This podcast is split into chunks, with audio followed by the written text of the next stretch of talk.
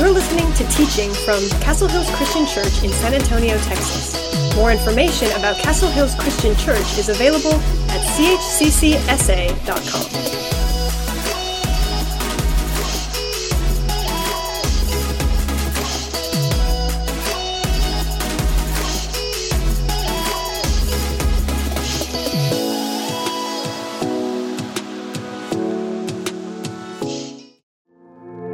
There are as many ideas about who Jesus was as there are people on earth. Fortunately for us, the Gospel of John tells us in his own words who Jesus said he was.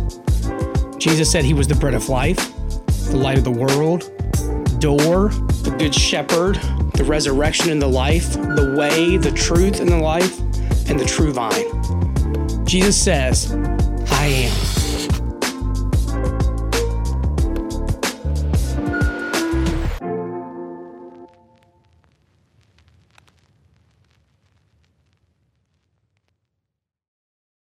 Good morning.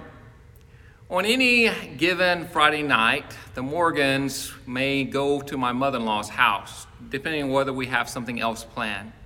And we'll go and we'll bring our supper. Sometimes we bring something from home, and sometimes we go to a restaurant. My boys know that if they don't bring something, Grandma always has pizza rolls and Pringles. They always look forward to that. They've had that most of their life when they go to Grandma's house. And sometimes we have other family members that come by. Like Friday night is everyone knows, hey, go to grandma's house if you're not doing anything else. And one of the best parts is the conversation that takes place over the table. And sometimes we finish the meal pretty quickly and, and we just sit there and we talk and we talk about life, about current events and what's going on. And, and it's just a sweet, sweet time.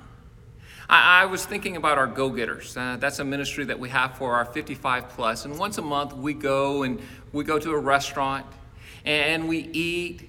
But the best part is the conversations that are taking place over the meal and after the meal.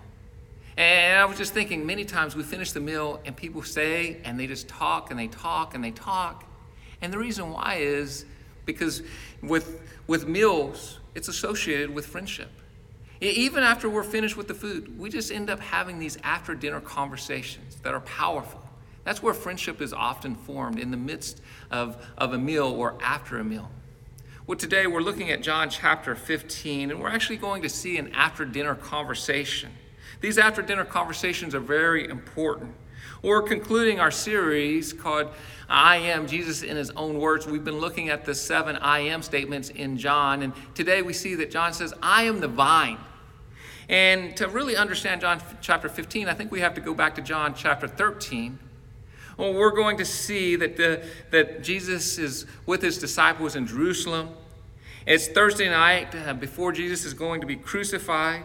They're having dinner together. And everything that we read after verse 4 in chapter 13 is actually an after dinner conversation.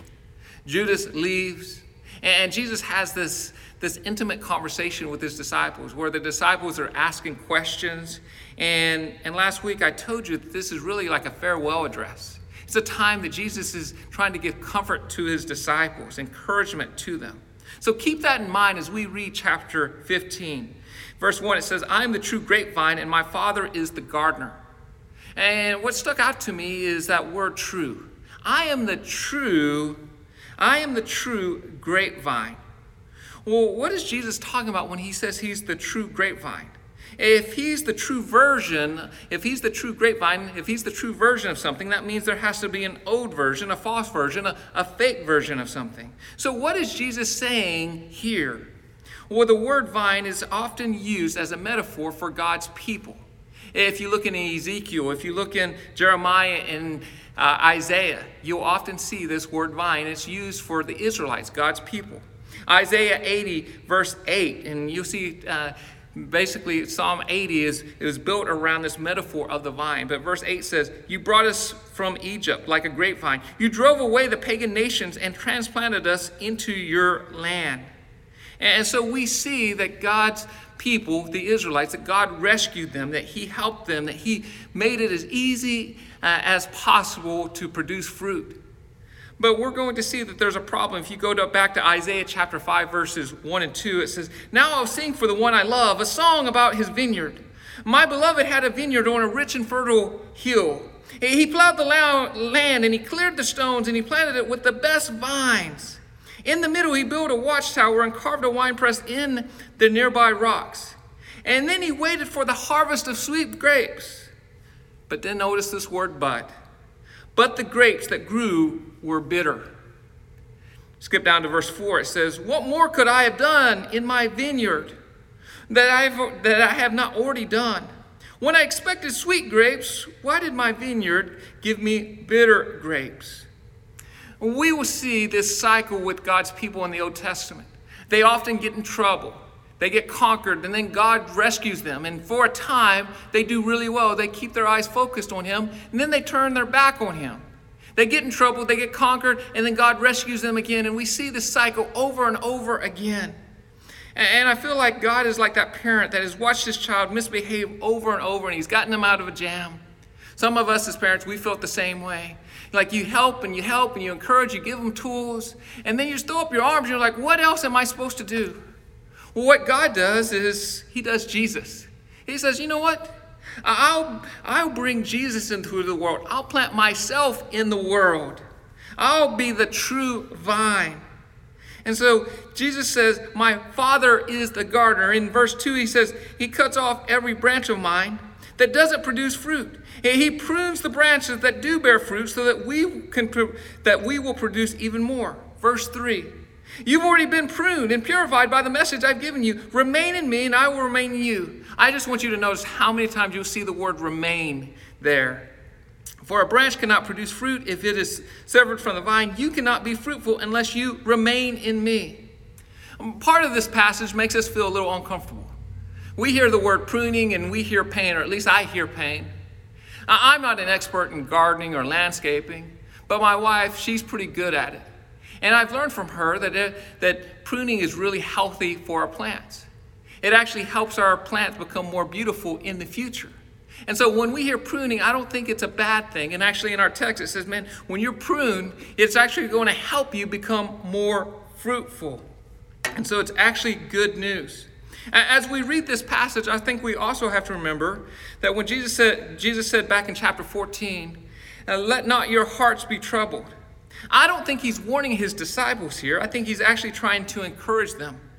If you look in verse 11 of, of uh, John chapter 15, he's telling them that, telling them all these things so that they can be filled with joy. They can be encouraged and filled with joy because they've actually already been pruned. They've already been cleaned and they've already been purified. And guess what? They're ready to produce fruit. Let, us continue to read. Verse 5 it says, Yes, I am the vine, you are the branches. Those who remain in me and I am them will produce much fruit. For apart from me, you can do nothing. Makes it very clear. You have to be connected to the vine to produce fruit. Anyone who does not remain in me is thrown away like a useless branch and withers. Such branches are gathered into a pile to be burned.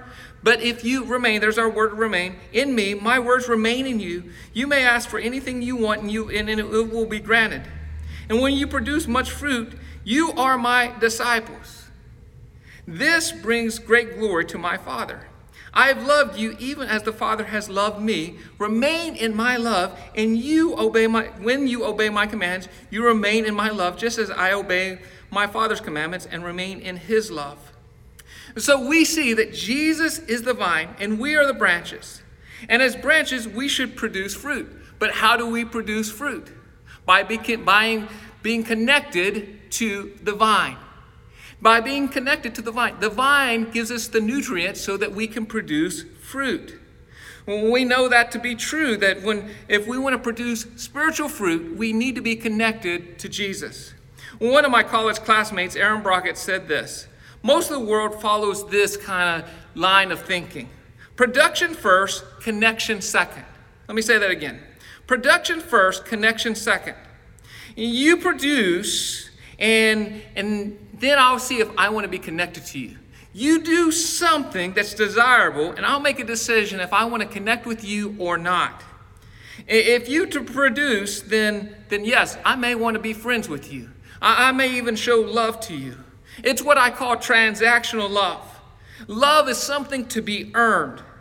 It, it might look like this I'll give you this gift, but if you do something that I don't approve of, I'm going to take it away.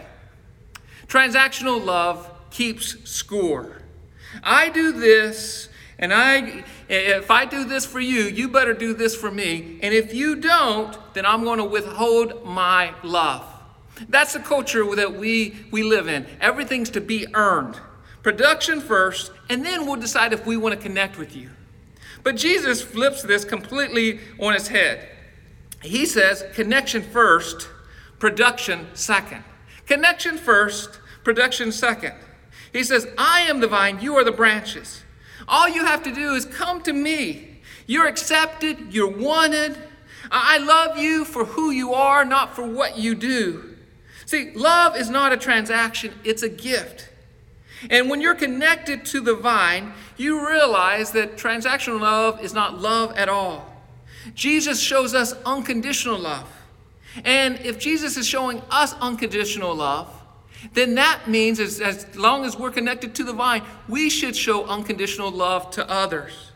When we accept God's love, guess what? We can't help but, but produce fruit. And, and what does that fruit look like? Well, I could say Galatians 5, the fruits of the Spirit. But I also think that Jesus that, that we see in this passage that there's a concentration on producing love. If, if you look in this uh, passage, we'll see it over and over. Remain in my love. Stay in my love. This is what we can expect when we're connected to the vine is that we should be loving people a sincere love, not a fake love. It's powerful, it's a life-giving love. We see Jesus modeled it for us. We can't love on our own, we need to be connected to the vine. And in our culture, we idolize love. We write movies and stories about love. We talk a lot about love, but we don't love a lot. Instead of loving people, we tend to lash out. We tend to be impatient with people. We tend to demand our own way. We tend to refuse to forgive. I think about 1 Corinthians 13. Love is patient, love is kind. In our culture, that's pretty foreign. Sometimes in our life, it's pretty foreign. And, I will tell you this sometimes it's hard to love people. Sometimes it's hard to love our, our family members. Sometimes it's hard to love our spouse. Sometimes it's hard to love our neighbors and our coworkers. And you say, well, man, this is really hard. How can I do this? The only way that I know how to do it is to be connected to the vine because I can't do it on my, on my own strength. I want you to kind of think about it this way Are you a pitcher or a faucet? Are you a pitcher or a faucet?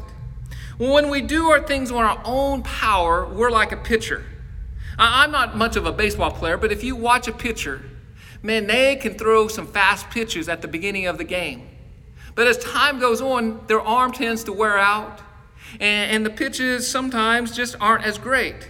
They run out of their stuff because they're doing it on their own power. And that leaves them empty, and eventually they're going to get replaced on the mount. Sometimes I think we try to do the same thing. We keep on trying to love people on our own strength. And we do well for a while, but eventually we just run out of patience. We run out of love. On the other hand, there's the faucet. And the faucet is continually connected to the source of water. It doesn't run dry. It can deliver water as long as you need because it's continuously and directly connected to the source of power. So when I'm connected to Jesus, I can't help but love. I, I can tell you in my life, when I have a hard time loving people, sometimes my relationship with Jesus is off track. And it's a reminder that I need to make sure that my connection with the vine is in place. So, can I encourage you to be a faucet? Stay connected to the vine and, and let God walk or let God uh, connect and do amazing things through you. I, I want to leave you with just a few challenges. Identify some ways that you can stay connected to God. Some of you, you might be a little off track right now. And I want you to think about some ways that you can stay connected to God. Maybe that's prayer, maybe that's worship, maybe that's studying God's Word. Look for ways that help you stay connected to God. I want you to engage in an after dinner conversation this week about transactional love versus unconditional love. What does that look like? And then, thirdly, love someone without any strings attached.